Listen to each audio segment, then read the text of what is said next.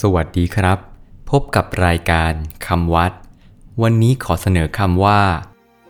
มาคะบูชา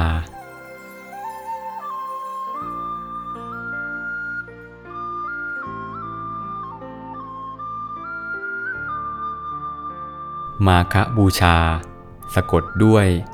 มอม้า สละอา คอละคัง บอใบไม้ สละอู ชอช้าง สละอา อ่านว่า มาคบูชา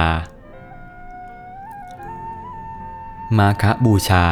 หมายถึง การบูชาในวันเพ็ญกลางเดือนมาคะหรือเดือนสาม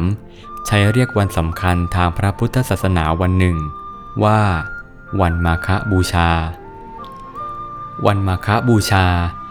เป็นวันที่ระลึกถึงเหตุการณ์สำคัญที่เกิดขึ้นในสมัยพุทธกาลสี่อย่าง คือ 1. พระอรหันตสาวก 1,250 องค์ มาประชุมพร้อมกัน 2. ท่านเหล่านั้น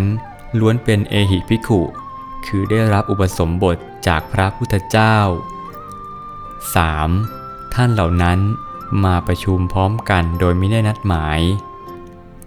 4. วันที่ประชุมเป็นวันเพ็ญกลางเดือนมาคะ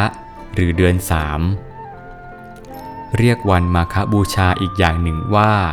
วันจาตุรงคสันนิบาต แปลว่า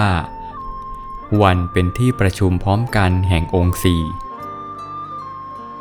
คำวัดสำหรับวันนี้ สวัสดีครับ